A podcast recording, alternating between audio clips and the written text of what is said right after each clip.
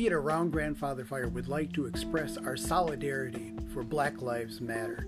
We stand with you and every marginalized group that's seeking justice.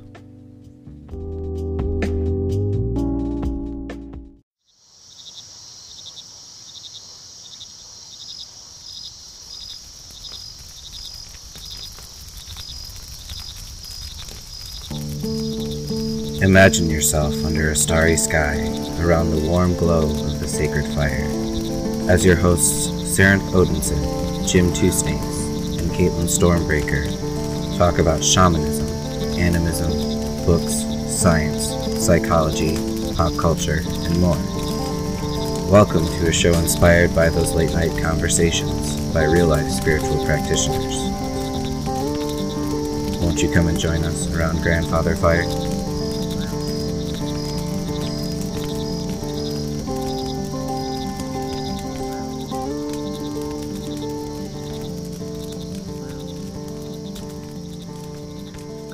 To the earth and hail to the land. Hail, hail, Vetirol. Hail to you on who we stand. Hail, hail, Vetirol. Hail to the land on which we grow. Hail, hail, Vetirol. Hail to the holy ones we know. Hail, hail, Vetirol. Hail, Veta, hail, Veta, hail to the sea and sky. Hail, Veta, hail, Veta, earth, ice and snow. Hail to the holy ones we walk. Hail to the holy ones we trod. Hail to the holy places we go. Hail, hail, hail, ho. Hail, hail, Veta, hail, Veta, all. Hail to you, the holy ones, when we share this world.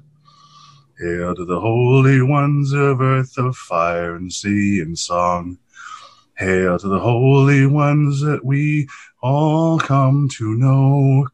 Hail, hail, Veteral, hail, Veteral. Hail, hail the holy ones, hail, Veteral. Hail to the holy ones we sing and thank you for the song. Hail to the holy ones of air and breath we hail there long. Hail, hail, hail, hail, hail, Veterol. Hail, hail, Veterol, hail, Veterol. Let's do hail. Welcome, everybody, to another episode of Around Grandfather Fire. You're listening to episode number 63. I am the goofy dad, Jim Two Snakes, joined by the wise one, Sarenth Odinson, and the one who cuts through the bullshit, Caitlin Stormbreaker. How are you both doing tonight? I, don't know if I agree with the cuts through the bullshit. I'm not sure I agree with the wise one either, but you know. Oh. Uh, so, welcome everybody to another episode of Around Grandfather Fire. Um, we've got a really great guest tonight that I am eager to get talking to. But real quick, I want to, now that I have you guys on air, thank you both. My ass is still kind of hurting from the chewing out I got last episode, but I did manage to restructure my Patreon. And so the, the chewing was done in love. yeah, yeah, yeah. And apparently it worked. Well, you know. Occasionally for once, for once, like, okay, this is this is personal growth, you guys. I had to stop and think to myself. I'm always like my Patreon is always about helping people to change and do things differently. So, God damn it, I have to follow my own advice. oh, hey, you Don't sound you like that? me. Oh yeah, you sound like me like a month or two ago. Mm-hmm. yeah, I was just like, hey, I've been giving these people great advice. Maybe I should follow it. And I'm like, oh, God damn it. Awful, awful. Yeah, awful. Keep being accountable. yeah. Can I just always be the same old grumpy ass? You can, but you're still going to be accountable.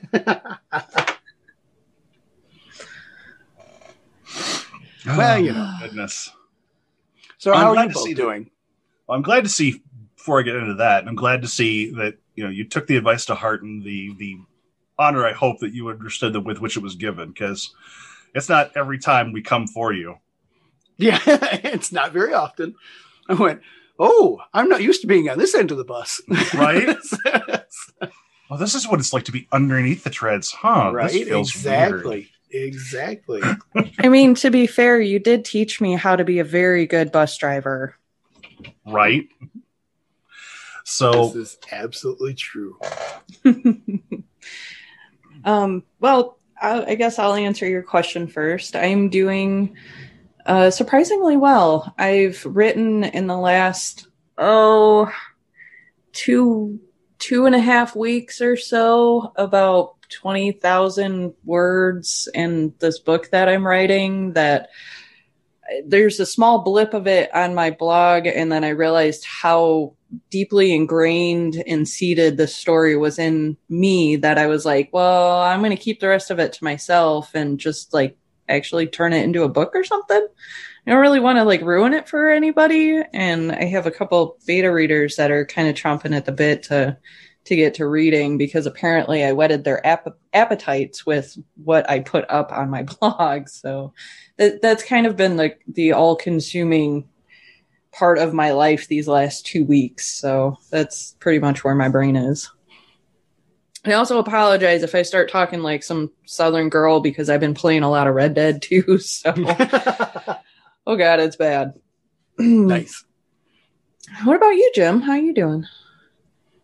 No, I, I'm chugging away as usual. My usual routine. More projects than I know what to do with, but you know, I'm pretty used to that. I had yesterday was the anniversary of the passing of one of my grandfathers, and so I had to kind of like sit quiet yesterday. I didn't do a lot yesterday except for smoke a pipe and and take some time, which was nice. Um, so pretty much just work in the process. You know how it goes. That's good. That's good. I, it's um, it's I always find it interesting how other people work um, with certain an, uh, anniversaries, I guess, with their their ancestors, and with you talking about your grandpa, it made me think of mine, and I was like, well, gosh, I've never done anything quite like that before, and I very clearly heard his voice in the back of my mind go, uh, "If you're not learning or working, you might as well be dead." So I don't think he would much appreciate that sort of practice on his birthday or anniversary. He would probably say, "Get up off your ass and go do something." Um, and it, that makes him sound very harsh. He he was a wonderful man, um, but I I love the practice that you have shared with me so far. Well, I'm not sure that all my ancestors would feel the same way, and I'm not even sure. I don't think I've done. It's not like this is something I did. I've done every single year. If that makes sense. Mm. It's just yesterday in particular. It fell on Friday, which is my usual day off, and mm. I had the time. And he's the he's the ancestor that I got my love of pipe tobacco from, and so it just seemed sense. appropriate to take 10 mm. minutes out in the out in the cold. Smoke a right. It was a little chilly out there. Yeah, it's been pretty Arctic bitter lately. How about you, you Sarah? Oh, uh, what have I been up to? Um, yeah you know, getting yelled at you in kind. uh, seriously, though, if, if you folks haven't signed up for any of his spiritual dad services, uh, do so because mm. at the same time as we keep each other accountable, he keeps us accountable. And uh, I'm happy to be a supporter of his Patreon because it gives me a space where I can be like, all right, so here's the anxieties and the stuff I'm dealing with. And, you know, he can give me his fatherly advice. It's actually quite nice. And so one of the things that I've been working through has been uh, feeling like I'm not doing enough. Hmm. And you know, when I lay out what I do, it, it sounds absolutely silly that I feel that way, but you know, I'm I'm I guess it's uh, the way I was raised and the way that I just work. I feel like downtime is is hard for me to handle more so than being busy. Um, I think what, what I'm doing right now is I've got my Patreon, which I'm doing the writing for. I just put out a fresh video on my Patreon. And I also released, I think, five new posts on my blog um, that weren't prompted by list like readers at all. So, and I'm making slow but steady progress on the uh, book that I'm the the first of many books that I'm putting together. Um, this one being something I'm uh, allying with uh, Valiantel, who is a wonderful French polytheist, who mm. a couple years ago was like, "Hey, we should really like seriously think about this as a book." And I went, "You know, that's not a bad idea." And the book is the Fallow Times, and it's all about how we as polytheists and animists handle times where spirit contact isn't as in our face, and how we live our lives and how we still engage in our religions despite having all this downtime. So yeah, I was having feelings about not doing enough, and Jim just basically kind of shook me. Was like, "The fuck, man." I believe I threatened to kick you. You did. You did, and it was appropriate. Yeah, I, have been threatened with that foot before. It's, it's a scary foot, man. The old Red Foreman approach. It, honestly, it works. It works for me. It does. It really does. Well, we normally talk about our Patreons and our blogs and that sort of thing, but I'm going to take, if it's okay with you guys, I'm going to take a little bit of a shortcut here. Hmm. And anybody yep. that's listening, if you're interested in Caitlin's blog, Sarenth's awesome Patreon, my Patreon, other places that we're appearing and that you can find us, like our Instagrams or TikToks or anything else, all that stuff is in the show notes for this show. So go ahead and check that out there. Yep. Hey, we're streaming, streamlining these things. How about that? Look at us. Right? We're so professional. well, you'd think we scripted it. no, just like the songs and prayers, most of this isn't scripted, folks. nope, nope. Ah, uh, well, with that, I think let's go ahead and transition over and introduce our guest. And since you've been working with her the longest, Sarah, why don't you do the honors on that? Well, welcome to Around Grandfather Fire. I'm really happy to have you on, Gene. Thank you. I'm excited to be here. Introductions, here. Introductions. I'm working on it. I'm working on it. All right. So, where have you come out of? How did you come to Crossing Hedgerow Sanctuary and Farm? Tell us. Tell us. Uh, well, we started in Florida. Um, I'm not sure if that's what you're getting at, but yeah, pretty much. I'm well. I'll, I'll explain a little bit about. You're skipping into the questions, Sarah. Well, that's true. I am skipping ahead. All right. So, formal Gene, introductions here. Yes. All right. All right. So, Gene is one of the co founders of Crossing Hedgerow Sanctuary, which is an earth centered spiritual home for all, pursuing the regeneration of land and spirit. Uh, I came into knowing Gene about what, three years ago now at, um, oh, what's it called? Ann Arbor Pagan Pride. And actually, it might have been Michigan Pagan Fest, if memory serves.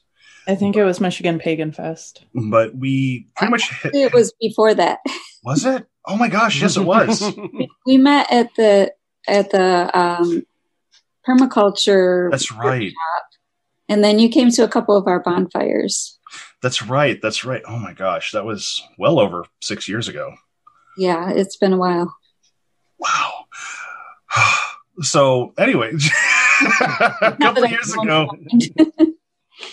so a couple years ago, Gene um, and I we started talking about the things that we wanted to see for the future of the pagan communities and the things that we were interested in. Now, I'm a heathen and Gene is a Celtic polytheist, so we've got a lot of cross currents of interest and ideas, and we started talking about the future we saw for the various pagan communities. And we started talking, well, maybe we should actually make this a thing. And she was already in, in conversation with, uh, I believe it was, uh, you had already talked with uh, Doug and Pat on this one, mm-hmm. and had started putting together the bones for what would later become Crossing Hedgerows.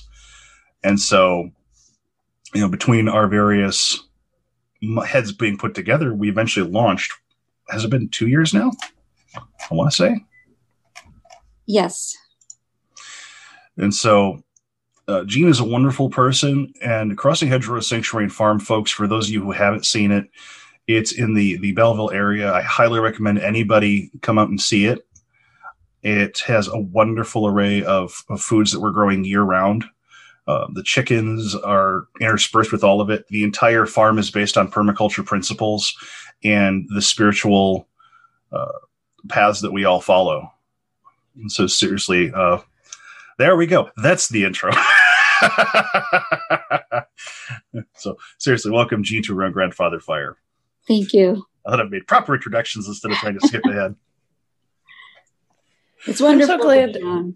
Yeah, I'm so glad to have you here, Jean. You're one of my favorite people in the whole world, and what we do at Crossing Hedgerow Sanctuary is is very important. I think on many different levels on a on an earth level on a soul level and on a community level um, but i'm interested in hearing about you and a little bit about your path and how you found your way to be where you're at. When when and how did all of this start?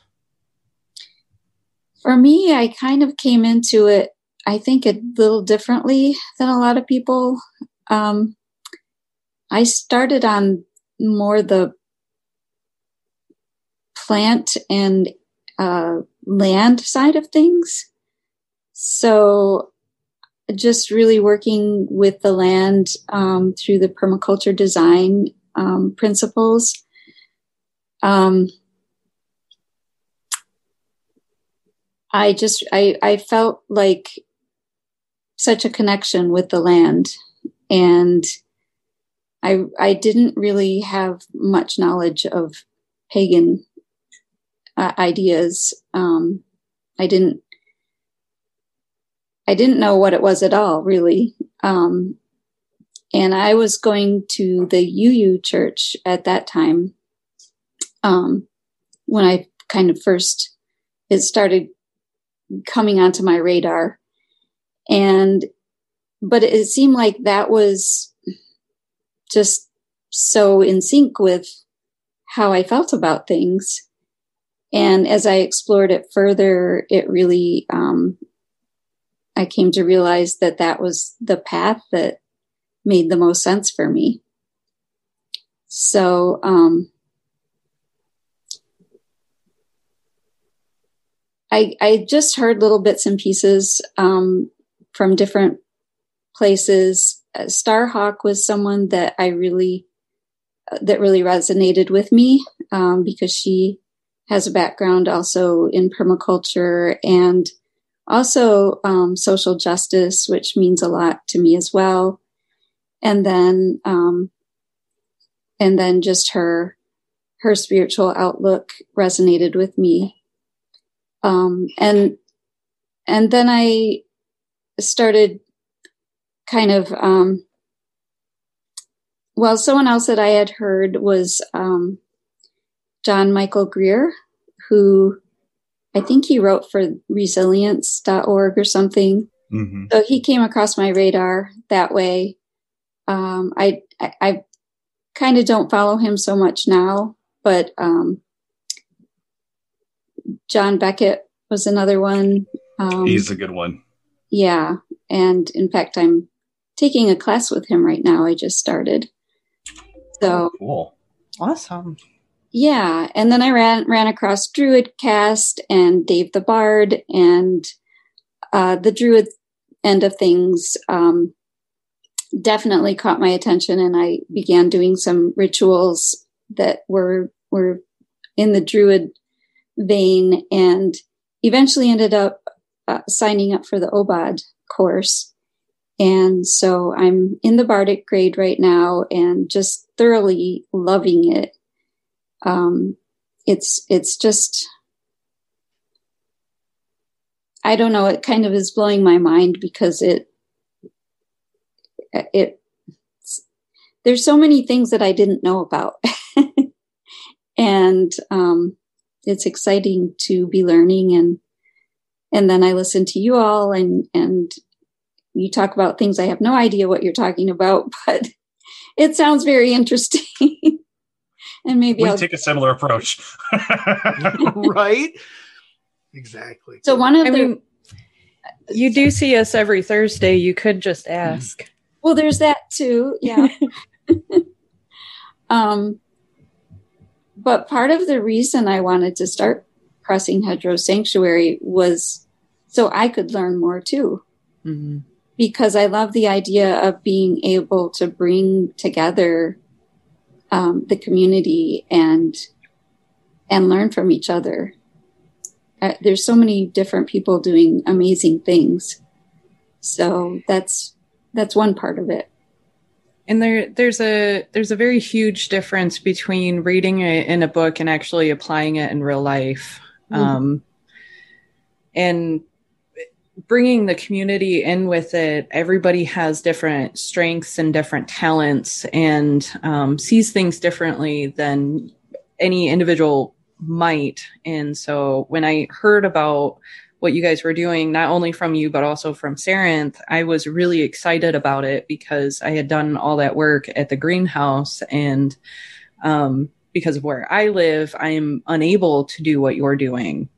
But to have a place where I could go, where I feel safe and welcomed and able to uh, treat the land the way that I believe it should be treated with like minded people um, and the way we work together is just it's been such a wonderful uh, enlivening moment in my life. And so i it's just my way of saying thank you for kind of absorbing me into your your community it's uh yeah it's been so wonderful to have you and Sarenth coming out each week and it feels like um such a community like that's I don't know.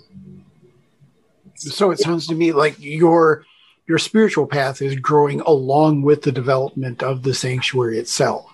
Yes, definitely. That's really that's really cool.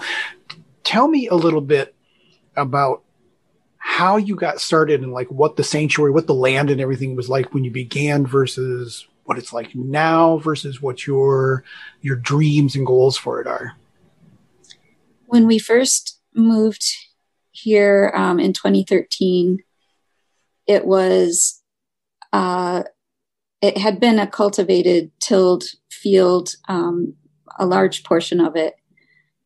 Um, so we have 13 acres altogether that is the the sanctuary land and i think about seven acres of it is forested woods and um, then there's two different fields that had been rotated crops between soy and corn before we came. And so for the first year, we really just kind of observed the land to see what was happening on it and um, where the water was going and, you know, just all the different aspects of it. And then the second year, we started really doing a lot of planting around close to the house, um, different things. And we put in uh, a system um, of water catchment for water that would come off the roof of the house to be caught in swales and held um, as they would soak further downhill towards the plantings that we were putting in. Um, so we we planted a windbreak um, to help keep um, the house a little bit more um, warm from the, the winds that come from the the west.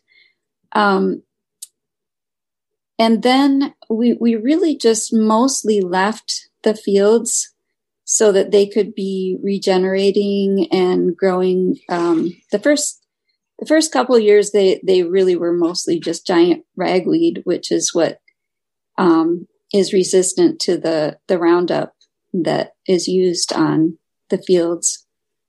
Um, but they continued to um, progress to to more variety and wildflowers and um, different things, and lots of insects were coming back and birds and wildlife. Um, but the the the big problem with it is that um, we have a creek that runs through the property, and it floods um, each spring, and it floods a great portion of the field. So the field was really not usable for us um, to do the kind of planting that we wanted to, um, or even just like to build a structure um, or, or really use it for much until it dried up, like in July or so. So we wanted to put in a pond and um, put in a water system that would really help us um, make the, the land a little bit more usable for um, for a polyculture type planting, which um, is where we can have a, a, variety of plants that can be helpful to the ecosystem and um, they can be uh, edible kinds of plantings and perennials that will just keep on coming back and help the pollinators and all all of that. Uh, I was so, just going to mention pollinators. You probably have a ton of bee friendly plants. Yeah, yeah, and um, my daughter is a beekeeper, so we definitely like to have those kind of plants around for that too. Um, so yeah, it, it's finally to the point now um, where we're getting the pond put in and the water system that will help if there's uh, like a huge flood. Um, I don't know how much detail you want me to go into about all of that, but but we're we're really excited to be getting to that stage at this point where we've we found someone that can work with us and understand what what we're trying to do with the property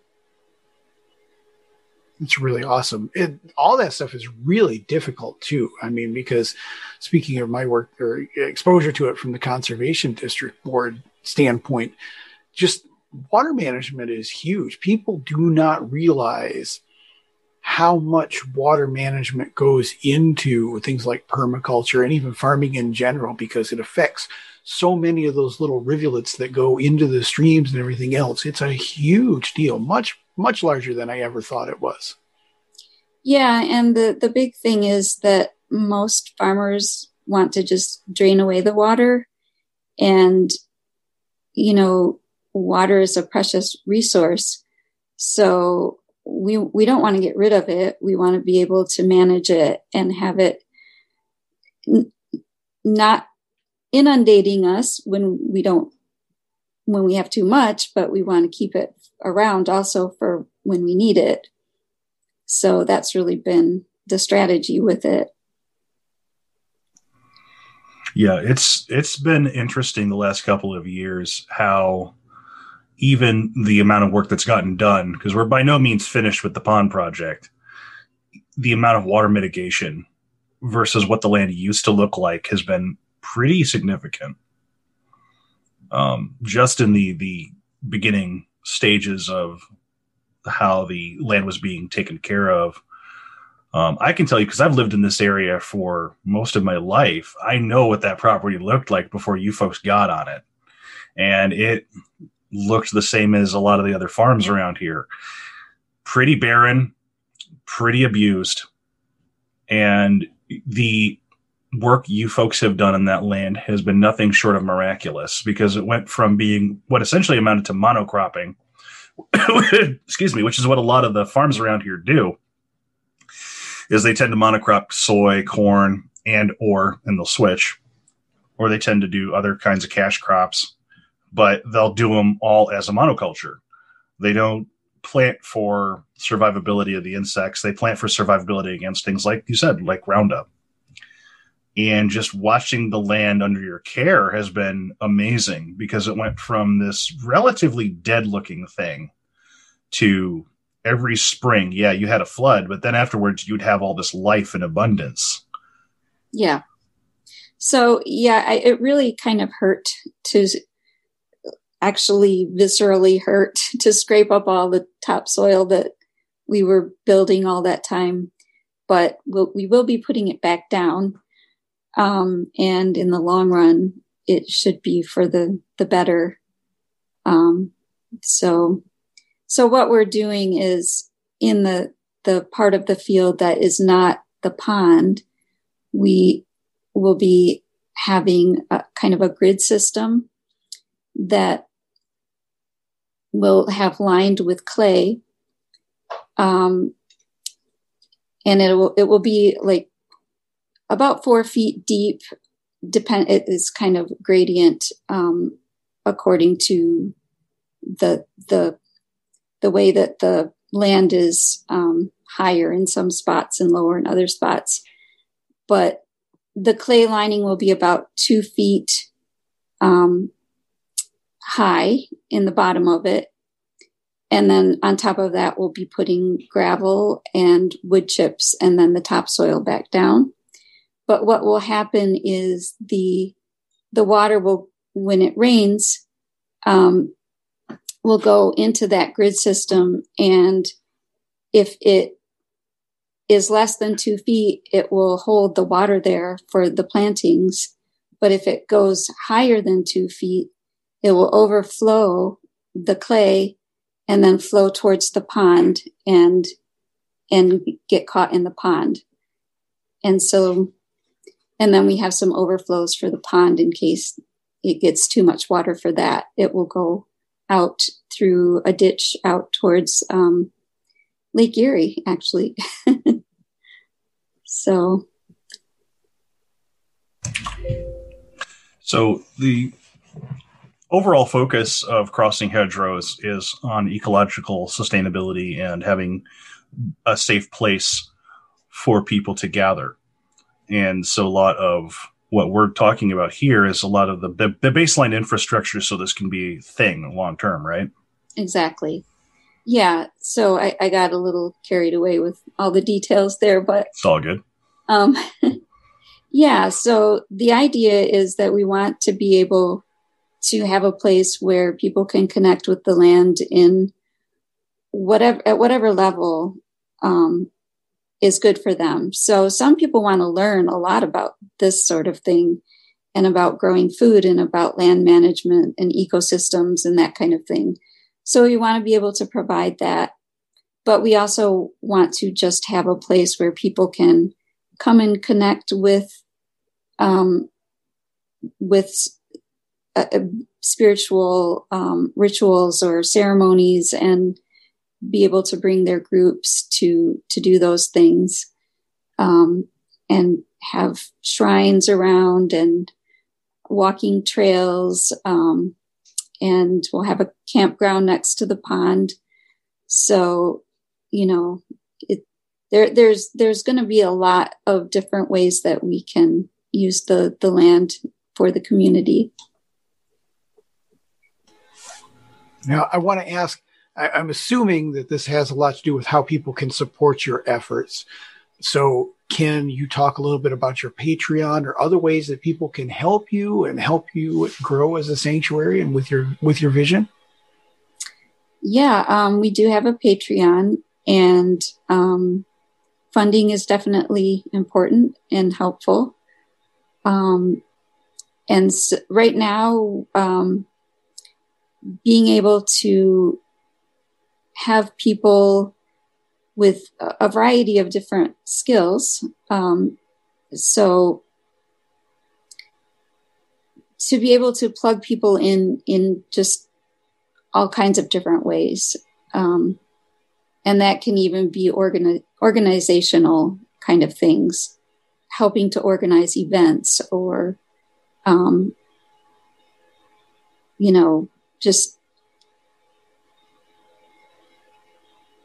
I don't know. Help me out, Sarah. Well, the the the focus is also for people to bring their particular skills to the table. So one of the things that we have had in the past on the land was a yearly um, gathering with uh, Bunny and Lior with their workshop that they bring onto the land, and so um, I've also done a workshop, and so one of the th- the foci of crossing hedgerows is to provide a space so that we not only have places for people to gather, but so if people want to host workshops and eventually we'll have the infrastructure for weekend retreats and that kind of thing.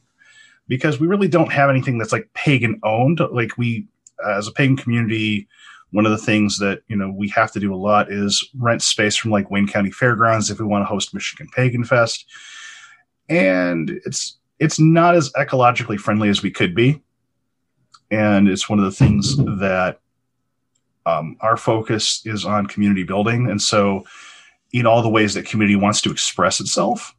So, so that would be like uh, activities and programs like seasonal celebrations, community potlucks, music, storytelling, of course, workshops, crafts and arts, community gardening, and gatherings for working with plant medicine and healing.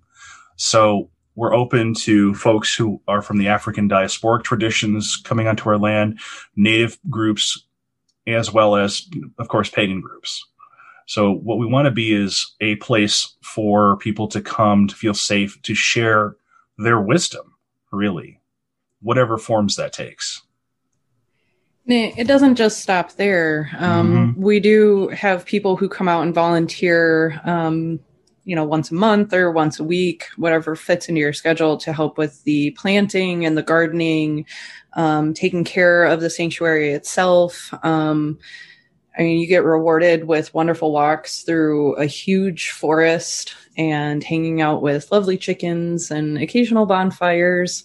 Um, but there's there's a lot of work that still needs to be done, and so there are many many different areas to where your skills and your abilities would be able to plug into.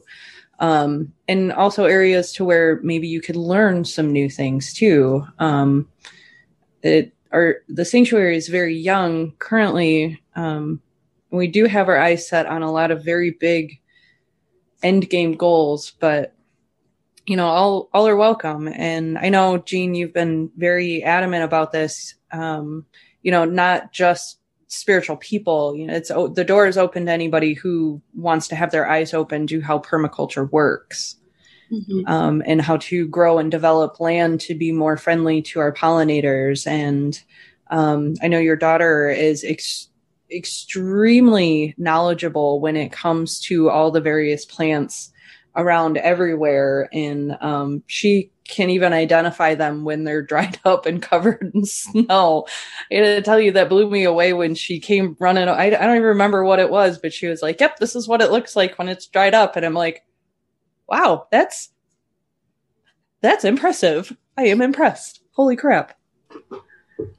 Um, yeah, yeah. I mean, so I guess as far as specific things to be done, um, it's like you're saying, there's it's just such a wide variety, um, and what we can accomplish will depend on what people are able to help with. So, you know, we have some really big plans as far as um, planting edible gardens and perennials and food forest and hugelkultur beds, which are like ultimate um, raised garden beds. Um, but that that's going to take a lot of hands-on kind of help, and so we, we can do a lot and we have the space and we have um, we have everything we need um, it's just a matter of if that's what people want to do and and want to help with that so i'm gonna kind of be the tough guy here for a second crossinghedgerows.com is your website crossing head and you can donate there there's also uh, patreon.com forward slash crossing hedgerows sanctuary. You can become a patron there. But the where I'm going to get a little tough on this because Sarah and, and, and Caitlin and Jean are all being really nice tonight, so I guess I'll be the bad guy. Mid Michigan, especially eastern, southeastern Michigan, pagan community. You guys have been saying for years you wanted an outdoor space that was spiritual, where you could do events and workshops, where you could get connected with land. This, this is, this is, let's be frank. It's time to get off your asses and do it. It's time to show up and do the work, to move the logs, to plant the, plant the fields. It's time to donate with your wallet. It's time to spread the word. I'm just going to be blatant about it. If you honestly want these things, you actually got to do something about them. Here you go, off the high horse now. So sorry about that. Oh no, I appreciate the hell out of that. I, I, do as well. Um, but Jean, do you want to tell them about what the sanctuary is going to start doing here once a month, um, so that way people can get come out and actually see the space? Yeah, I think that's really, oh, yeah. you know, that's what I found is as soon as people actually see it, they get excited and they understand what it is that's that we have here. Um, so uh, we're starting on the last Sunday of each month a members walk and talk and bonfire. And uh, it starts tomorrow at two. But we're kind of keeping it small to begin with because of COVID. We don't want to have huge crowds. Um, so you do need to sign up ahead of time. Um, but basically, we're just going to take a walk around the sanctuary, um, and people can talk talk to each other and get to know each other because I think that also is really um, going to be a huge thing. Um, and then afterwards, we'll have a bonfire to get warmed up. Um, and I lost my train of thought, but. well, you guys are planning of- having a, a, cabin workshop later in the year, right? Mm-hmm. Yeah. So workshop you know, and, and other events as the as the as COVID settles down and the weather gets nicer. Yeah.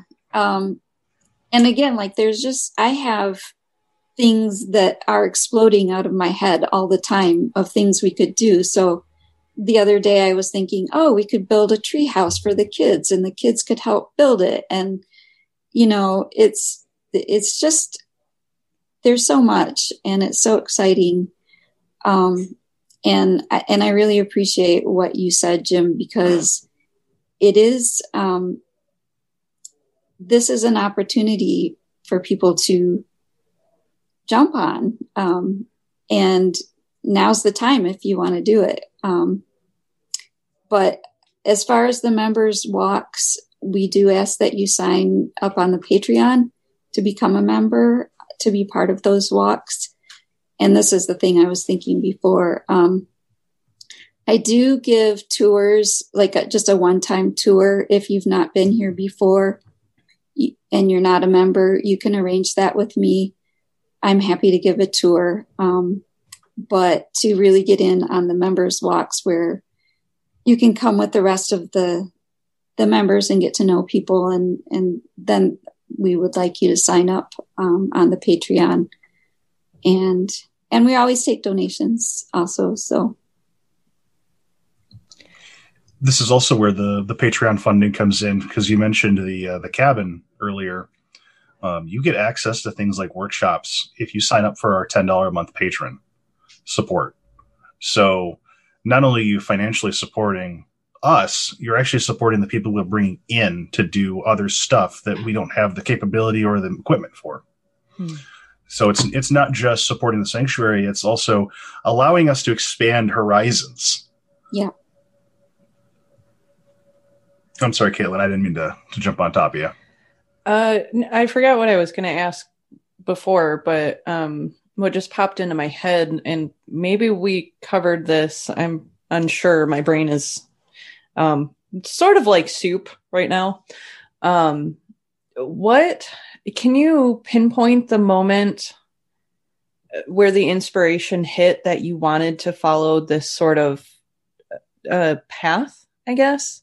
I mean, I know working with the land and wanting to develop it in a more uh, balanced way to the way Mother Nature works led you to a pagan path, but what led you to wanting to live um, a more balanced lifestyle with the earth?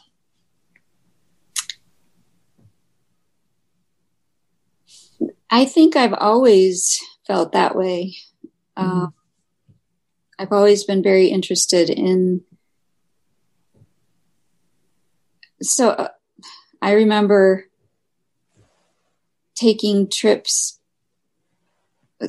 I'm originally from Michigan, and um, my grandma lived in West Virginia, and we would usually drive down once a year to see her. And I remember seeing the paper mills and the smoke going up in the air, and I would get really upset and be like, you know, that's pollution. And um,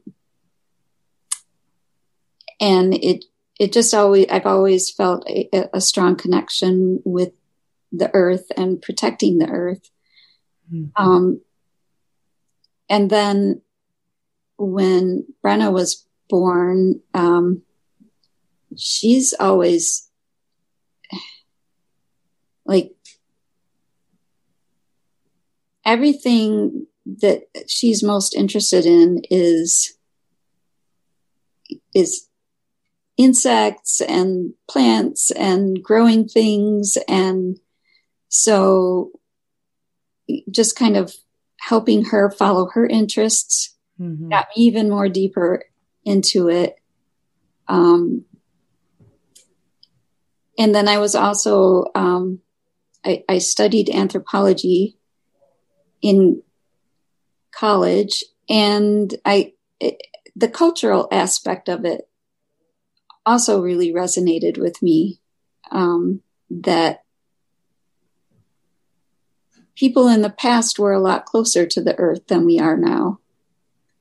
And so finding that connection ha- has also been a big part of it. And I used to think that I wanted to study it, and then I learned that I actually wanted to live it. Um, if that makes any sense. it, it absolutely does, yeah.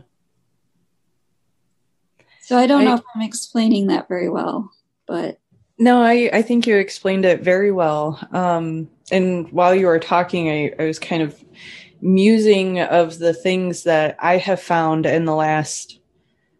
It hasn't even been a year since I've been um, volunteering at the sanctuary It's pretty close to a year, um, I think. But I, I don't know.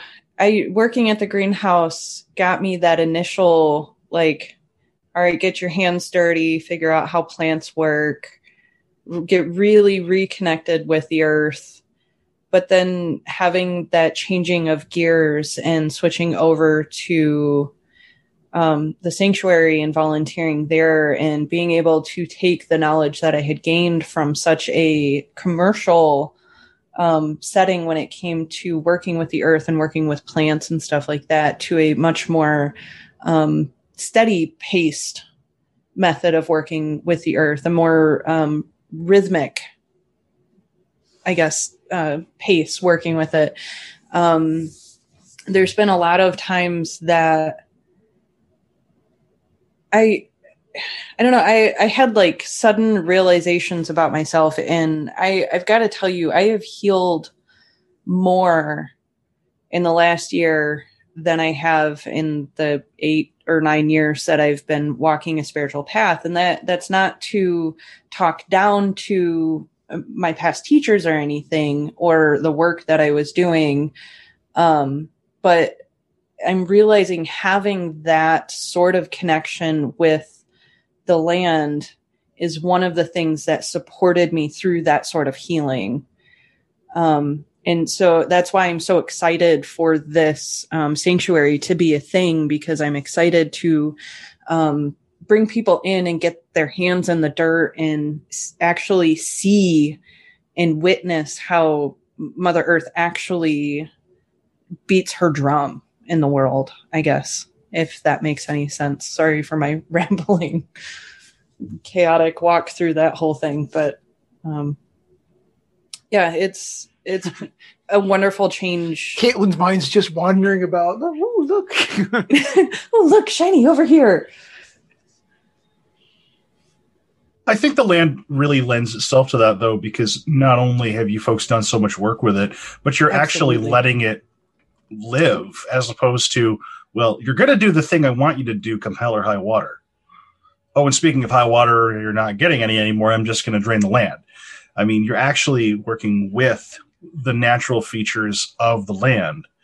And well, I, sh- I shouldn't say you. I mean, we're all doing the work together as a community.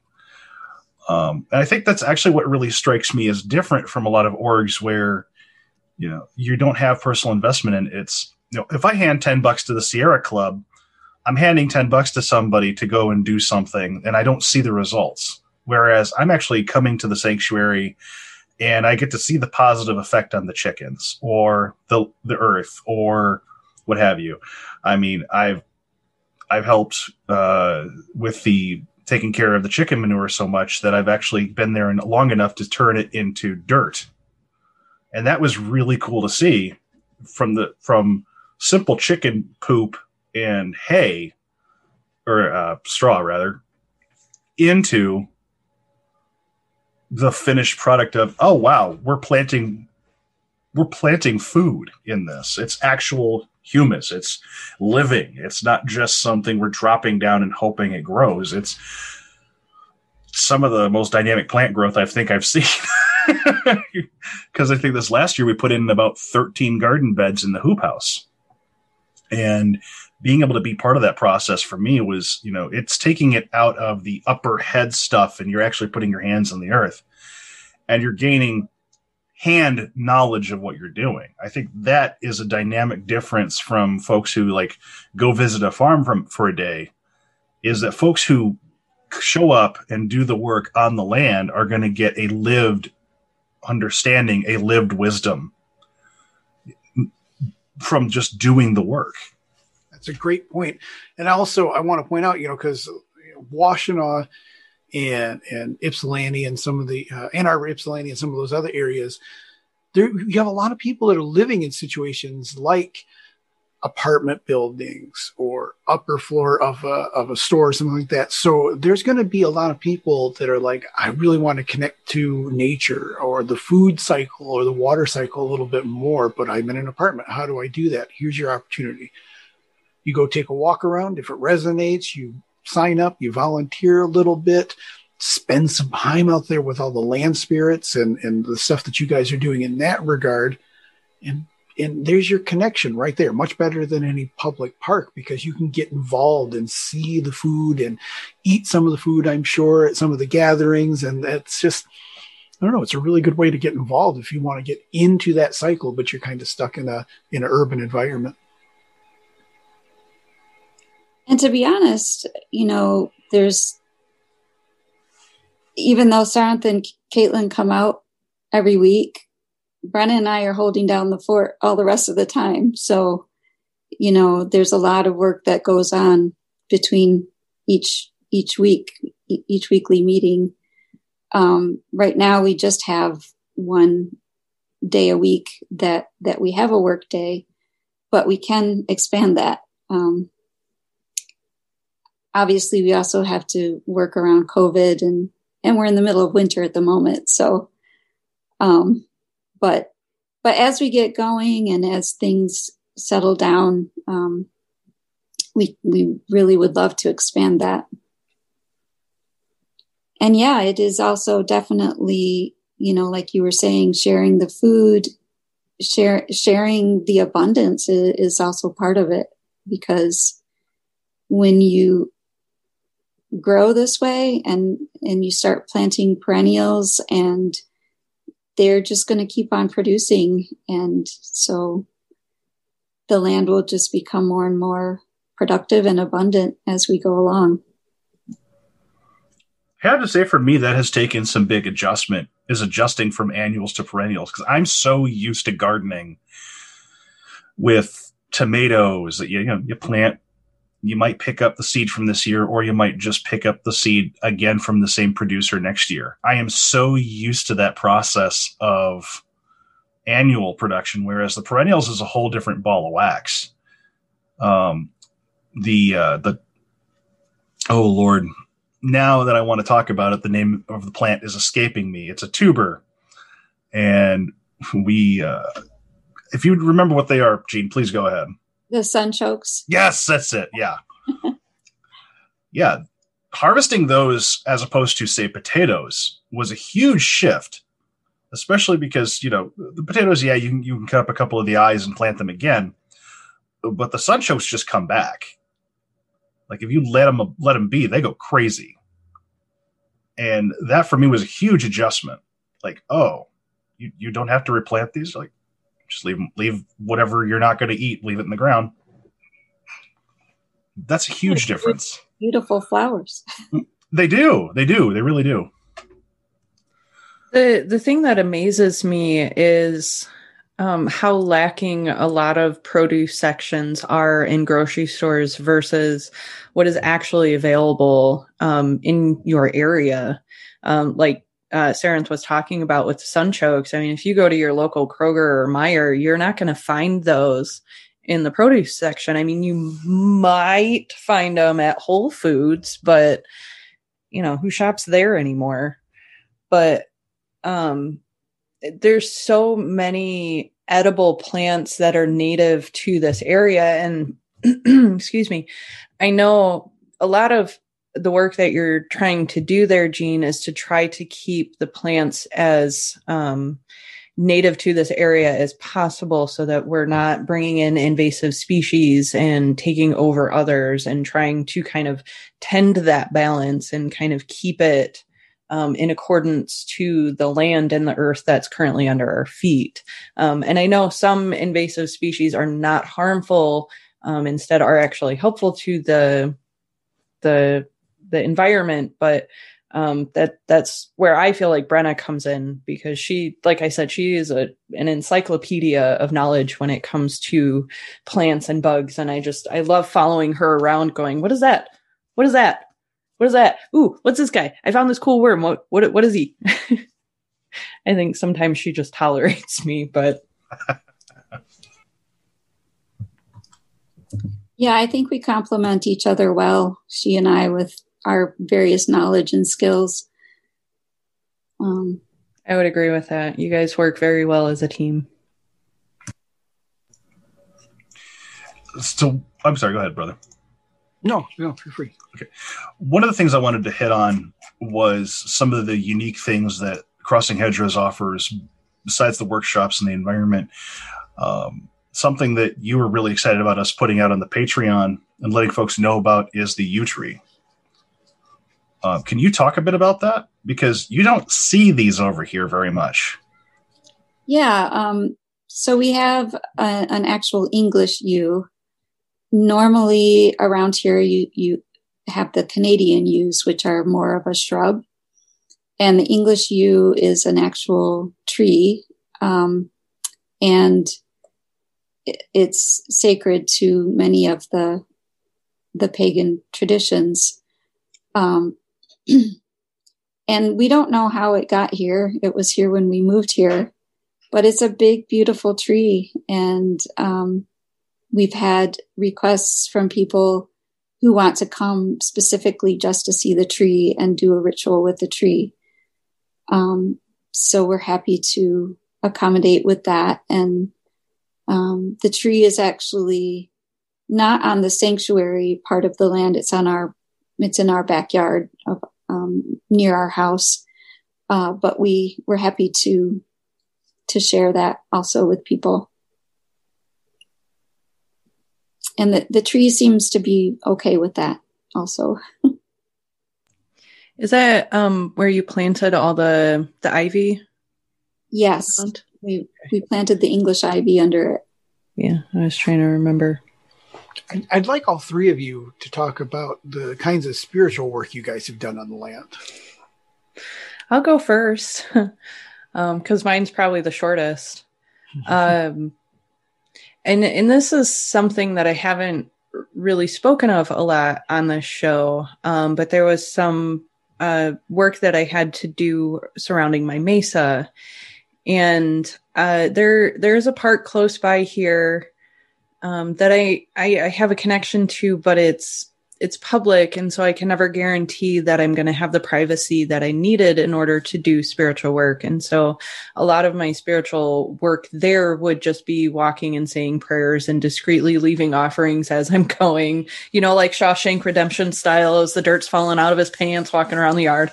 Um, and then when uh, Jean and Sarenth absorbed me into the sanctuary, I was having a day and I contacted Jean and said, "Is it okay if I come out um, and take a walk around the woods? Um, this is what I'm doing." You know, I let her know what I was going to do, um, and I I took a walk. I found a wonderful. It, he's ancient. I mean, and he's huge, but this huge old oak with this massive trunk um, at, towards the the back end of the wooded area of the property, and I was able to sit there, and I felt so shrouded and so welcomed by the spirits there. Um, and when I actually brought the spirits a piece of pie as a thank you for allowing me to do that work, um, homemade apple pie, actually, hand picked apples. so it's like super special pie. And to have that warm, comforting hug and almost uh, pal- palpable excitement from the spirits in the land of them being like, finally, it's back.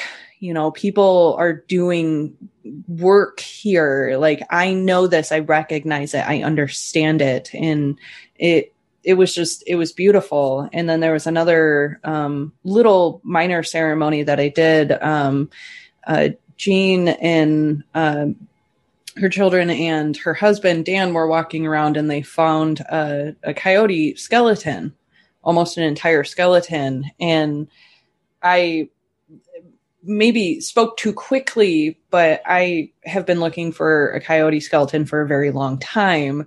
And when she mentioned it, I was like, Would you mind if I collected it and took it home with me? And I think this was very early on in our relationship together. And um, her and her husband went out with me, and I did a little ceremony and, and left offerings. And um, immediately, I felt the presence of the spirits. And I, I remember that day very well because it was actually storming out as we were walking through the woods. And Jean was smart and actually brought a rain poncho Whereas I'm just trucking through the woods in my backpack and my white hat, like, all right, this is fine, soaking wet, but it's we're cool. We'll find this skull, I promise. Um, and then I, I did just a small ceremony for him. And now whenever I go into those woods, I, I beeline it exactly to where his skeleton had laid at one point. Um, and I always say a hello and a thank you. Um, but that, that's usually when I'm by myself. I don't drag everybody with me when I do that, but um, it, it's a very welcoming and peaceful place to do spirit work. And you can definitely tell that the work that Jean and her family has done with the land has taken and has been accepted um, beautifully. I, I, mean, you could say that it's taken root well. Ba-dum-batch. Sorry, go ahead, Sarenth. Um. wow. Killed Sarenth in the process. Right. So, um, one of the most wow. The thing is, is like picking one experience out of, out of the whole batch uh, is is a bit hard, but here goes. Um, we hadn't really come together to know each other very well for very long, and we had just started talking about possibly doing this thing that was going to become crossing hedgerows. And at the time, I had just gone through a really rough ordeal with my elder, uh, my former elder, and asked to use the, the land for an overnight ceremony. And your family was kind enough to not only let me do that, but show me a safe place where I could do that, where I wouldn't be flooded out or too frozen.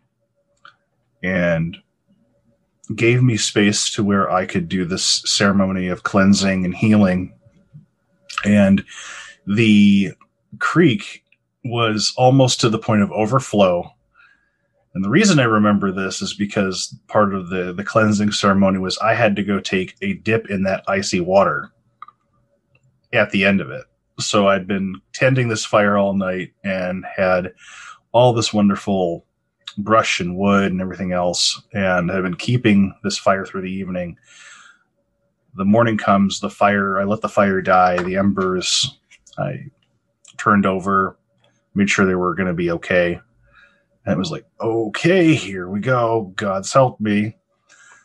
And I remember your face when I told you about this because you looked really puzzled, like, why? I'm like, just just go with it. I'm just going with it at this point. It's going to be freezing. You're going to be okay. Yeah, I'm, I'm gonna be, I'm gonna be set. I actually might be more than than okay at this point. It took everything I had not to howl when I plunged into that water, because it was just after the frost, if I remember correctly. This was like, I think, ah, oh, it was so icy. Um, I had to crawl out of the creek because the creek isn't small, mind you, when it's got water in it. It's about half to no, actually, if I'm thinking about it correctly, it's up to my chest. So taking a dip in that creek isn't a small feat, especially when it's getting ready to overrun its banks. There's a significant amount of water going through that thing when it floods. So I had to fully submerge and come out of there. Oh man, it was it was an ice bath, and I actually really loved it. So I, I deeply appreciate being able to do that. I had to haul myself out of that thing uh, I'm just happy that you don't have nosy neighbors because seeing my skinny white ass, well, not skinny, but seeing me come out of that water would have been a, a trick because I'm sitting there steaming as I'm coming out of it, going, oh my God. There's a polar bear in the stream. Hey, we have a cameo from Django. Hey, Django. Hey, buddy. Django is a beautiful German Shepherd who is very sweet and lovey, and he just wants to lick your face and lay on the kitchen table. Mm-hmm.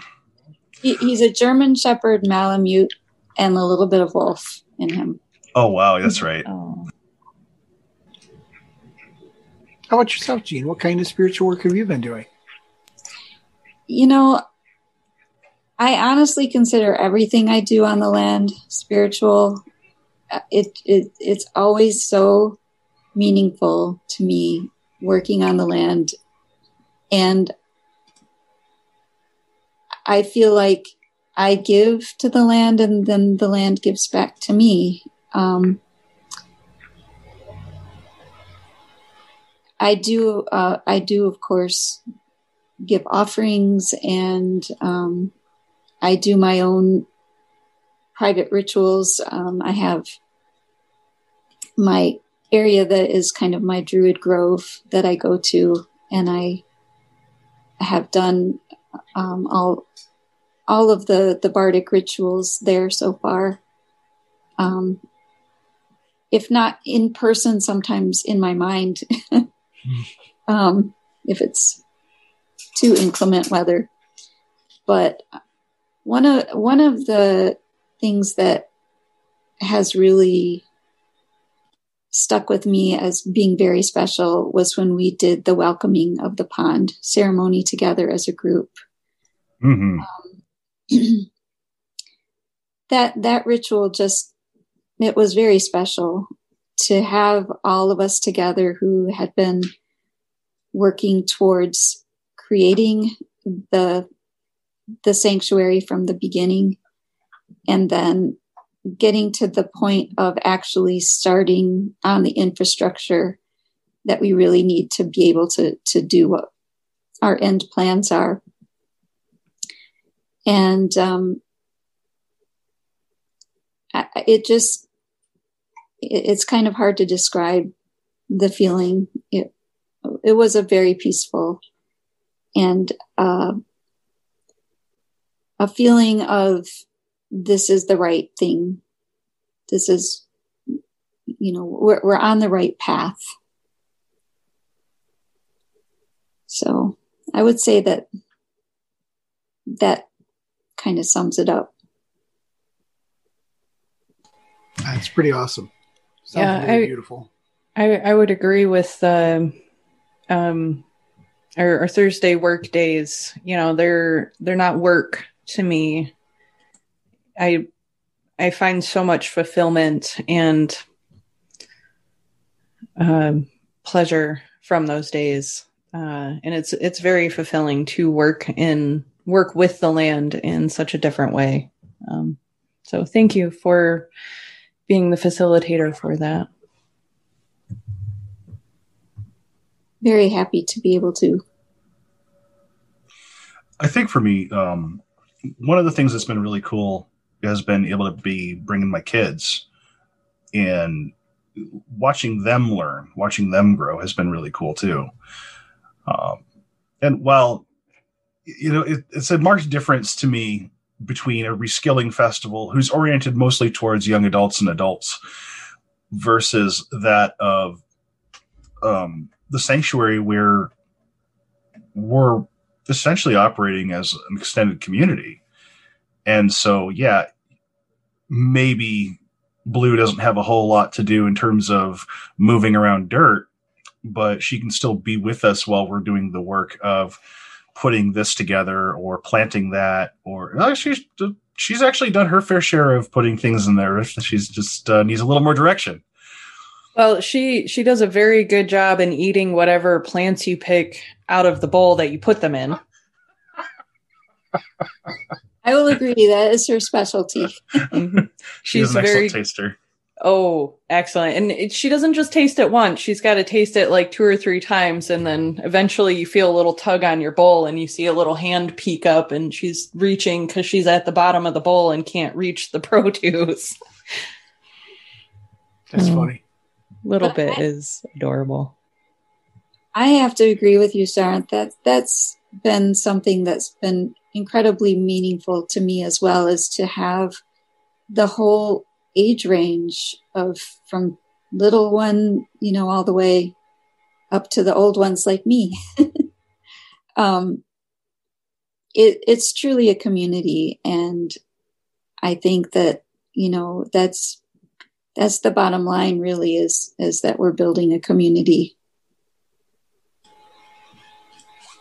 Well, that's a good point for me. I want to re-interject then and say, Make sure you guys are going to patreon.com forward slash crossing hedgerows sanctuary. You can also find them on Facebook at crossing hedgerows sanctuary and of course crossinghedgerows.com. So please check it out. Look at the photos. You'll see Sarathan, lots of them, Sarathan and his whole family and quite a few of the photos. Get involved. And like I said, even even if it's just figuring some time to volunteer, it's contributing that five or ten dollars a month so you can attend some workshops if at the ten dollar level. Just get involved. Definitely get involved because this is a good resource for everybody.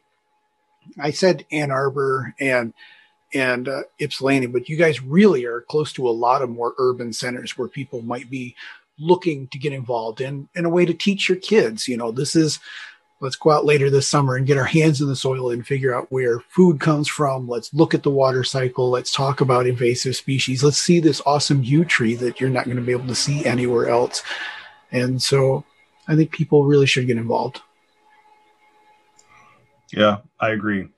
Something I also wanted to point out that just came to mind as you were talking about community and all that is Crossing Hedgerows isn't just independently operating. We're interdependent with the various nonprofits and farms around the area. We're actually uh, one of the the folks that works with Jean regularly is Dawn Farms, um, and so even in our our interorganizational workings, we're not operating independently. The ethos of the group is to operate as a community space. So um, if if things come around and folks want to learn about permaculture, I mean, dear gods, this is a resource, folks. If if you have wanted to learn, if you have wanted to put your hands in the dirt and actually make something, you're gonna. You just got to show up and do the work. And if you can't, that's fine. There is plenty around the place to do. It's not just farm work. It's, you know, the thing about CHS is that we need support in all kinds of ways you know? So we're consistently looking for folks whether they want to do online work offline work you know? If you just want to have the place available so you can walk around the property and just take the place in that's also fine. You know that's what the patreon's there for. Come and enjoy the space. And it, i think could be speaking out of turn here but if you're someone that's not in the southeastern michigan area but you're trying to accomplish something similar elsewhere in Michigan, Midwest, anywhere in the world where you're into permaculture, you want to see how another group or an organization is doing, just follow the pages. Open up a dialogue, and because it's going to be better for the entire world and all the spirits thereof if there's a lot more of this communication going on about how we can do things as a permaculture, as we can do it sustainably moving forward. So I think the more groups and sanctuaries that can network with each other, the better. Yeah, I think a, a big part of this is sharing our knowledges and sharing what we know with one another. So even if you're not within range of us um, driving, uh, say you're in Colorado or if you're in Hong Kong and you know how to do these things and you want to, you know, link up with other people that know how to do these things and share what you know, I'm sure um, we would all be very grateful to connect and communicate in those ways. So that I, for me, that's a very good suggestion. And if I might add, um, before um, starting Crossing Hedgerow Sanctuary, I spent a lot of time really getting immersed into the permaculture community in the area. So um, I have a lot of people that I know and um, am able to cross pollinate with, so to speak. Um, and I've reached out to to several people already um, about teaching classes and workshops and different things, and and people are definitely interested and excited to do that. So we have a lot of a lot of expertise around and, and people excited to get involved with it.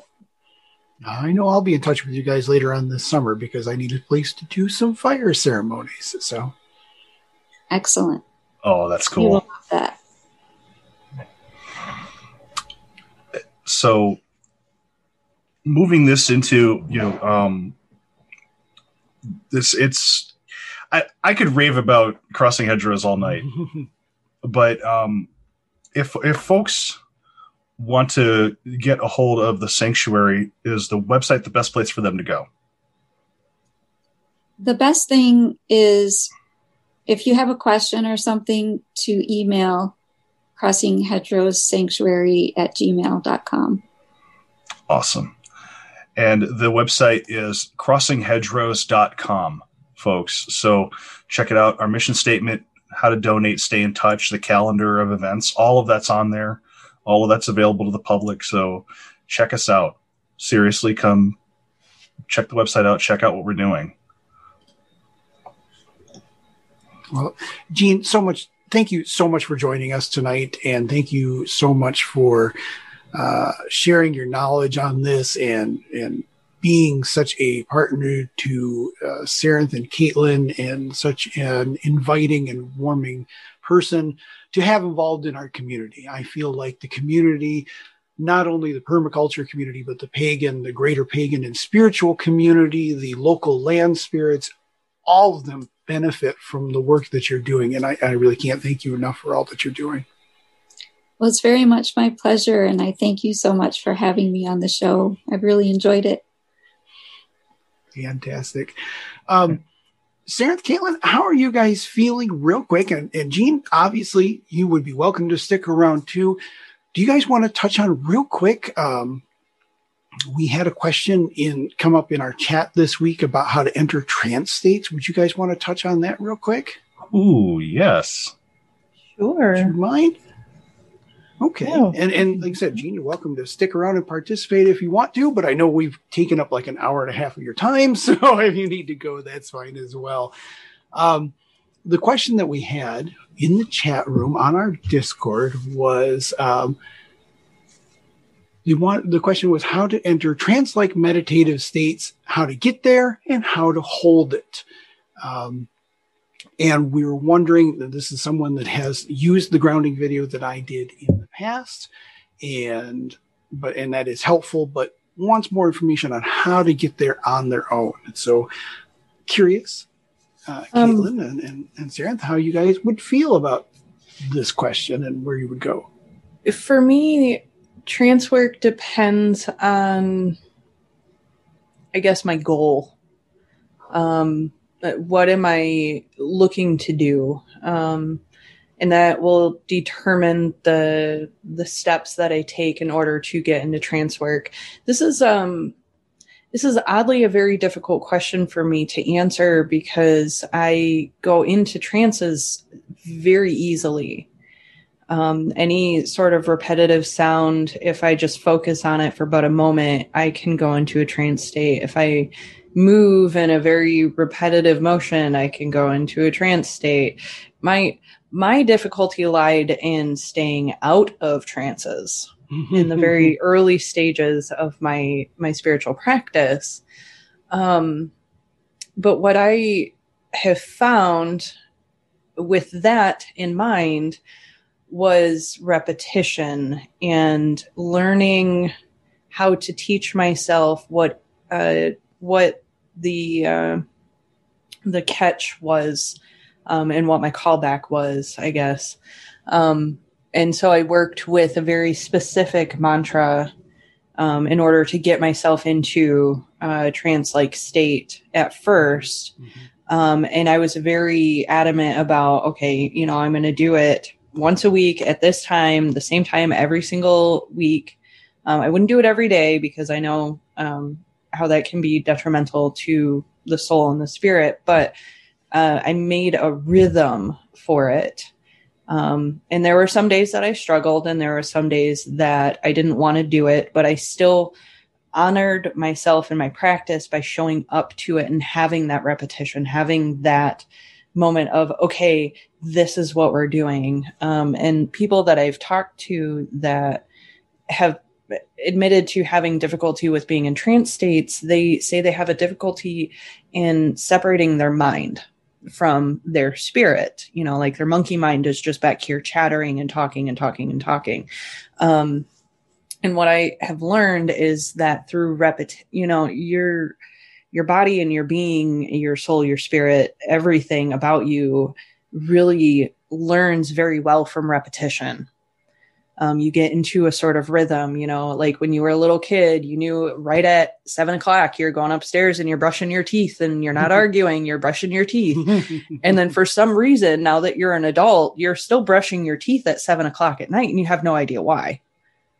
Well, it's because you learned all those years ago you brush your teeth at seven o'clock at night before you go to bed. Now, of course, routines can change. Um, that's just a small example. But for me, that's the easiest way that I can tell somebody who is struggling to go into trance states. And do not feel guilty for having to use a medium in order to get there. You know, don't think that you have to be able to sit in a very quiet room and just immediately drop into trance states. Even for um, very practiced uh, uh, people, they have some mode of transportation to get them there, whether it's a drum beat or a certain rocking of the head, or if it's um, movement of the feet. You know, you we talk about dancers that go into trance-like states. I, I was going to say I'm going to bounce off that a little because I think for me the key to this question is identifying what is a trance, because oh. I think people are under this misconception of what a trance is or is not. And I think there are far more trances and trance like states that a human being can get into than we realize. So, for example, if you're using a biofeedback machine and you can watch your blood pressure, your heart rate, or your brain waves, you can go into a trance. If you do things repetitively, as you were saying, if I'm repetitively dancing or, or move, doing some sort of movement like banging on a drum. There's a reason why drums and rattles are used. You can go into a trance, but trance, but poetry, writing poetry is a trance. The kinds of songs and prayers that Sarenth does when the show opens, that's a trance. Mm-hmm. Artwork is a trance. Anybody ever sat down and you just start doodling or you're carving on something or you're knitting and you lose all track mm-hmm. of time? That's because that was a trance. Yeah, so, the last two weeks that the story has been pouring out of me has been trance like exactly. states. So people get this misconception about what a trance is. And I think a lot of people think it's that blank mind thing, and it's not. So once you've identified all these different trances that you might actually be going in and out of all the time, either for longer periods or briefer periods during your day, then it becomes a lot easier to get a handle on how do I put myself into a trance state. Mm-hmm. If I might, like like a yeah, long drive. Yeah. A long mm-hmm. drive ends up becoming a train. I, that happened to me all the time. Yep. Huh. It's an interesting way to put it. So I think that we need to actually separate meditation from trance. They're different things. Very different things. Something that we've talked about on the show a lot is that meditation is observing your thoughts. If you're in trance, it's more like your thoughts are having you.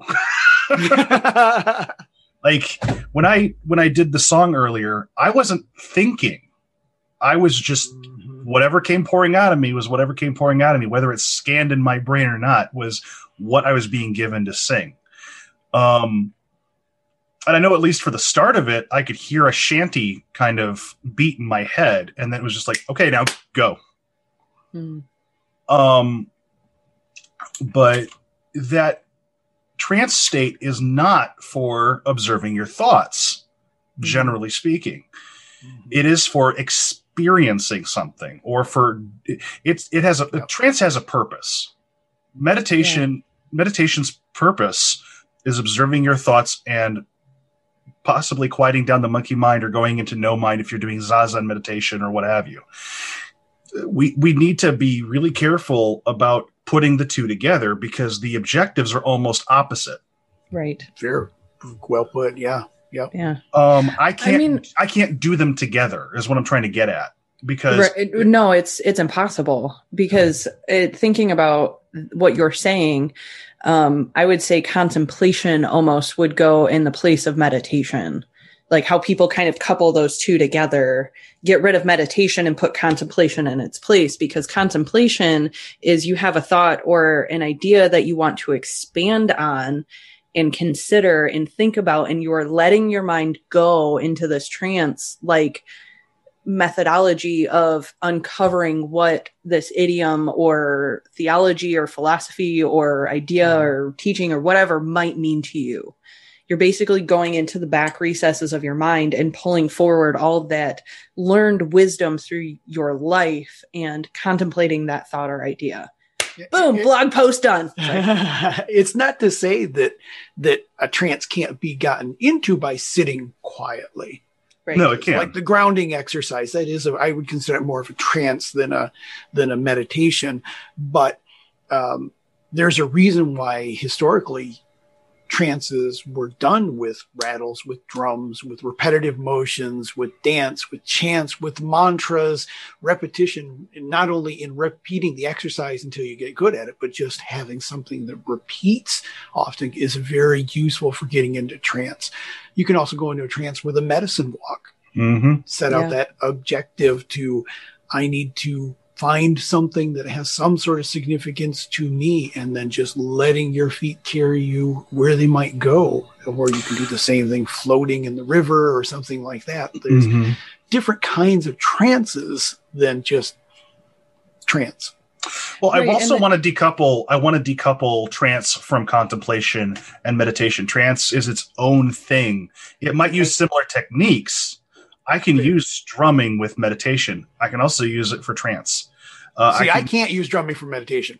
I, if I start drumming, uh, there's no meditation involved. I can't do it. It depends on what kind of meditation we're talking about. Like if I'm contemplating something as I'm walking through a forest and I've got a drum beat in the backtrack, if I'm if I stay in the pilot seat, that's a different that's different. It's harder because my natural inclination is to go off into trance state.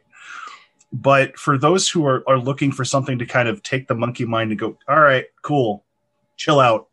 Here's something to entertain yourself with. Um, that can be a, a really effective tool. But the tool and the purpose are two different things. Mm. Like the tool of getting into a trance state versus what I'm my objective is for meditation versus trance are two different things. I'm not trying to contemplate anything when I'm in a trance state. I'm not, I'm not actually in a lot of cases for me trance is uh, getting out of my own way and letting the gods, ancestors, or spirits have their say. That's fair. That's it's fair. It's putting as much of Sarenth in the backseat as possible and letting as much uh, of the gods or ancestors or spirits come out of my right. mouth as possible.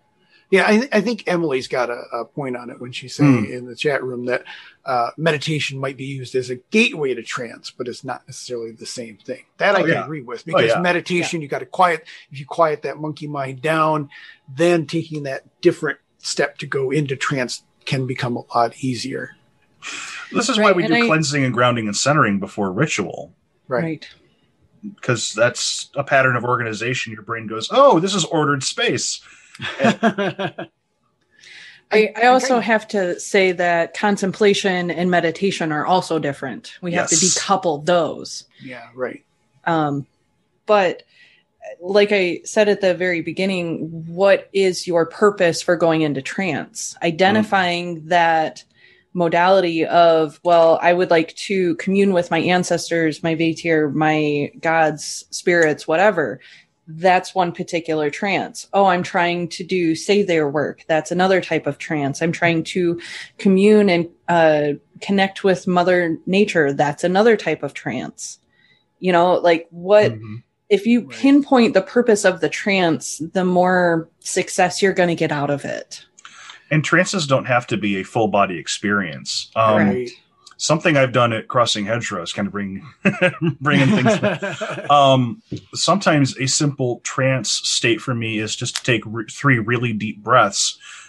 Sometimes it's building symbolism on top of itself mm-hmm. because if you've got like sacred numbers an idea of well you know this tree has blah many limbs and that's how long i'm going to breathe if i'm trying to connect with this tree um you know for me three six and nine are sacred numbers Any, anything that's divisible by threes is a sacred number um so i will breathe counts of three or six or nine and work to connect with say a tree in that way um that's one of the things I did with the yew tree. And it, what didn't take me very deep into trance, like trances can be very deep and where you're subsuming yourself into something, or it can be very light where you're communicating and there's active communication going on.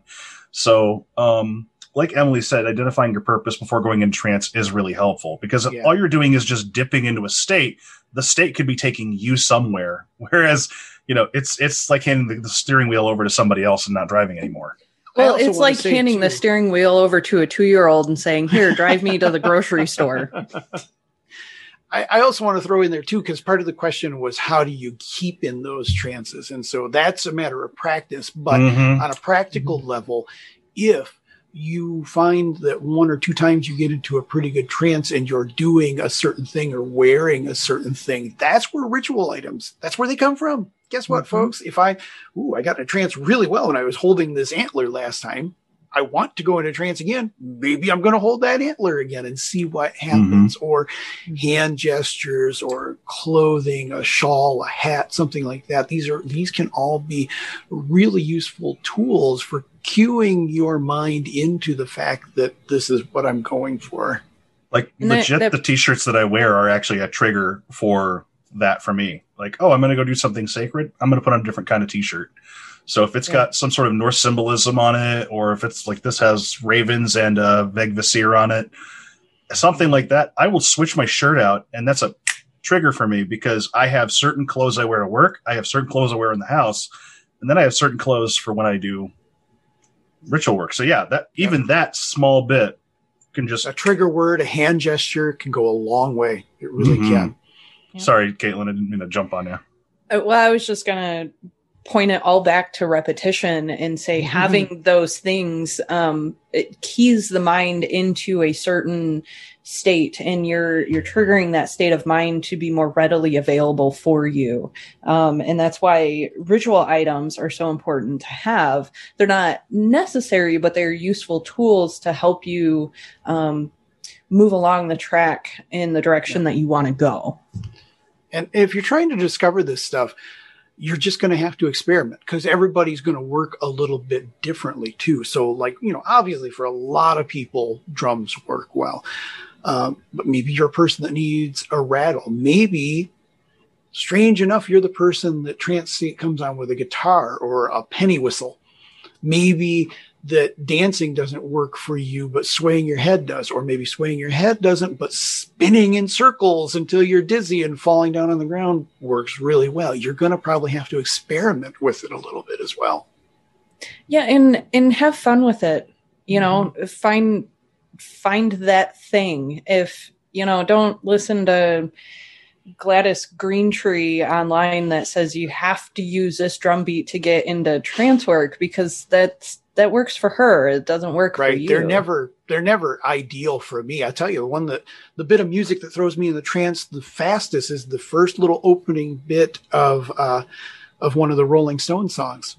Mm. Give me shelter yeah. where the music starts to build slowly and instruments keep getting added that first few minutes. Boom, trance state every time for me the entire album of 10,000 Days by Tool throws me in a trance state just like that. I yeah. there's something about the the rhythmic the way I, I don't know what it is. It's just fucking weird. Yep. So I think that, that keeping yourself in a trance state is a really interesting question because sometimes you really don't want to stay there. right. Um I can't be an effective diviner if I'm constantly in the trance state.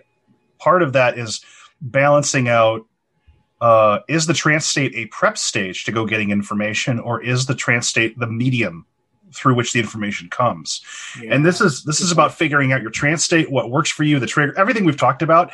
All of this factors in, and that's mm-hmm. that's an experiment process because you got to figure out right. if the trance state's the medium or if it's what preps you to get the message it definitely does not have to be hours long and that no. hours long one can work against you sometimes too so if i'm going back to artwork an example where you get in that trance state because you're carving on this staff and all of a sudden you've lost five hours and you haven't eaten and your blood sugar is crashing and you missed work then then it's not good mm-hmm. so you know you have to um, i'm kind of curious since we invited her to go ahead and stay with us real quick. And, and Jean, you probably have a little bit less experience than the three of us with this sort of thing.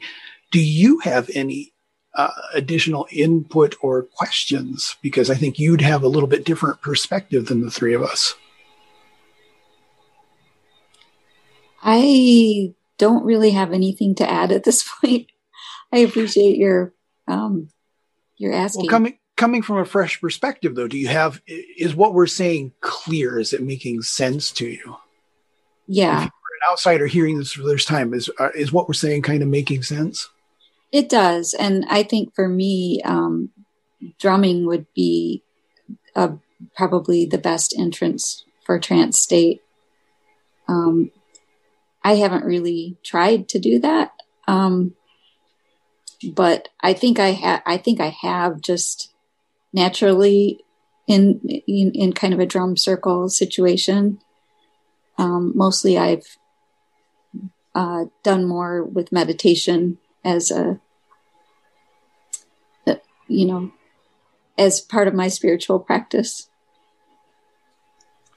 Something I wanted to point out since we're talking about different different approaches to to meditation and trance is that um, you don't always have to have a very serious reason for wanting to engage in trance. It is totally okay to just be like, I want to check out for a while and just enjoy a drum track.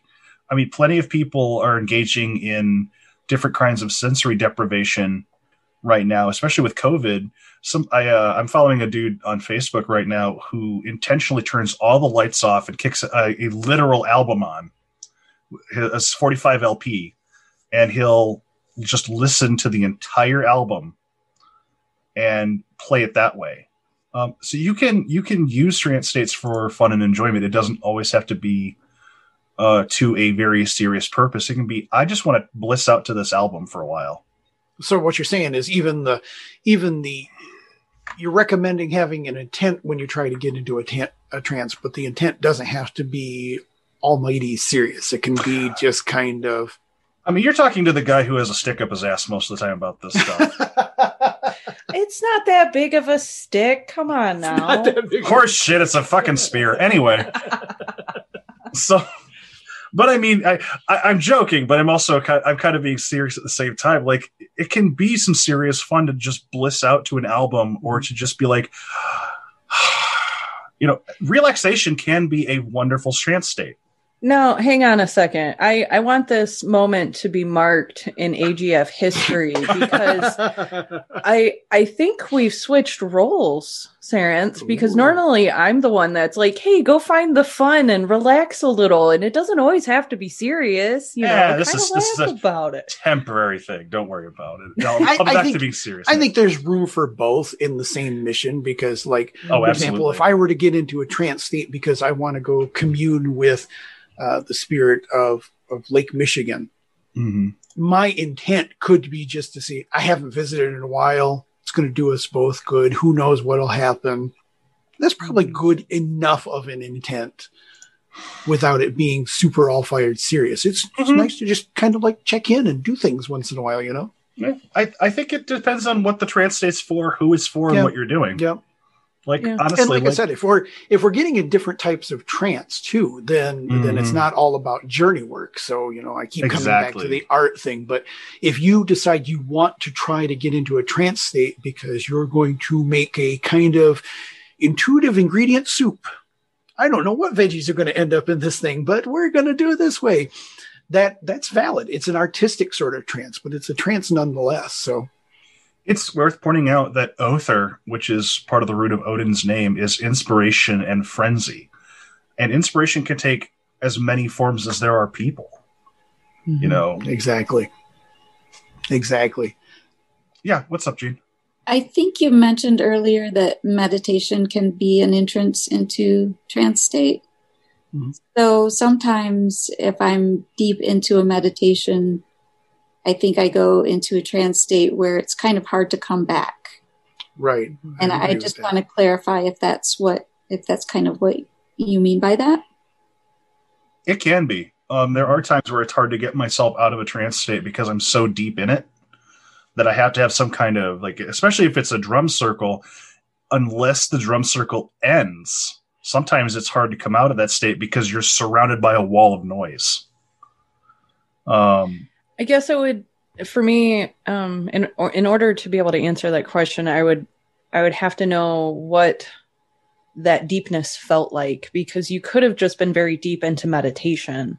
Because uh, the whole point and purpose of meditation is to turn inward instead of focus more outward whereas trance work is focusing more outward than it is focusing inward um, kind of thing. So it, w- it would kind of have to do with um, what you experienced during the meditation. If it was anything that was woogity or otherworldly, then I would say yes, it was probably trance. But if it was a deep um, feeling of peace and of really connecting with your true self, then that would be more towards meditation. That's probably a good way of defining it. It's been both ways for me. Um, sometimes where it's just a really deep feeling of peace mm-hmm. and sometimes where I feel like I'm um, communing with otherworldly, you know. Yep. Mm-hmm. That's a persons. That's a great way yep. of ex- illustrating the difference. Then that's a great yep. way of yeah. illustrating the difference. Yeah, so I would say sometimes you were in a very deep meditation, and sometimes you wandered off into a trance state. Which it happens. It yeah, definitely it happens. Happen. Yeah, I mean, actually, you know, that's part of the learning process is figuring out the difference between the two. Mm-hmm. And, you know, especially, you know, uh, if you're just learning the process or you've got some other thing like aphantasia or something like that, this is all going to be an experimental game for you. You're going to have to figure it on your own. Everybody, all the teachers and guides and stuff, they're just, they're mentors. I can show you roughly what's going to happen. And I can mm-hmm. talk to you about what you've experienced and try to see if I make it align with my experience. And then we can say, yes, this is a thing that happened, but right. and when you're for you, when you're struggling, I can be a common sense filter and ask you really dumb questions to help you figure out the answer. yeah. Well, Which of, sounds really dumb, but works really well. it does. Oh, one of the things I think that, especially depending on the kind of trance you're doing, you're going to want to preview the places you're going to walk. So like I do like a lot of walking meditation or a lot or walking trance work when we're walking through the woods with um, my kids and we're doing it as like a sanctuary. So when I go to crossing hedgerows and we're actually walking around, sometimes I'm in a, a, sort of a light trance to just listen to what the spirits have to say. And something that can wrench me really hard out of a trance is having my name spoken so that might actually be a good trigger word for you to have for yourself uh, is to know if something just rips you out of trance state to have that as kind of a back in, in the back of your pocket kind of thing for your own safety and well-being. But before you go doing a walking meditation, I heavily recommend you just literally walk the places you're going to walk so you know where you're going. Yeah, and do it a couple of times if you can. You know, uh, it's it's one thing if you're going to a public park and there's clearly marked you know pathways. It's another situation if you're going into a place that's say heavily forested and there's no clear paths. You probably don't want to be in heavy trance walking around in a place you've never been. You should probably I, at least be aware if it's hunting season or not. Well, right? you know, look, I have been in a public space in a trance walking around and ended up in the middle of the fucking woods. So, I mean, be careful how you tread. But I, I have a, a very good sense of direction and can find my way out. Not everybody is like that. So please at least take a compass or your phone or both. Um, but one way of uh, getting yourself out of trance um, is to set an alarm. Mm-hmm. You know, uh, or even meditation. It's highly recommended to set an alarm for yourself because there could come a time where you get so good at it that you end up sitting there for, like Jim mentioned earlier, five hours, and suddenly your hand is on fire and you're hungry and your sugar's crashing and you missed work. You know, so set yourself a reminder or a timer that you listen to beforehand that you tell your mind, hey, this is my callback. Yep. We need to come home once we hear the sound. Well, I think we hit that question pretty well. So I I don't know about you guys. I can see Sarenth is yawning a little bit. I know he's had a long day, and so I think we should probably go ahead and wrap up for tonight if that sounds all right. Yeah. Thank you for coming on with us, Jean. It was wonderful to actually see you this week because we didn't have a meeting on Thursday, but I, I really enjoyed um, your time that you spent with us here, and I enjoy every ounce of time that I get to spend at the sanctuary. Well, I feel the same likewise, and it's been a lot of fun tonight. And it's been fun to have Jim on the conversation because usually it's the it's the three of us at, at the sanctuary. So I'm really enjoying being in conversation with Jim too. It's been a lot of fun. Really appreciate having you on. So thank you for Very spending much. some time with us. Thank you uh, for submitting the question, Vixen, on our Patreon page. Uh, and, and thank you to all of our listeners and Patreon supporters. We appreciate you so much, everything that you do for us. And Sarenth, Caitlin, and I will see you next time around the fire. Have a good night, folks. Bye.